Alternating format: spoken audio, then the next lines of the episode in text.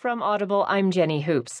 From the Washington Post sports section, Des Bieler writes Off duty cops quit security for Lynx game after players wear Black Lives Matter shirts. Four off duty police officers who were providing security at a Minnesota Lynx home game Saturday walked off the job following pre-game comments by some players and team members warming up in shirts with messages supporting the Black Lives Matter movement.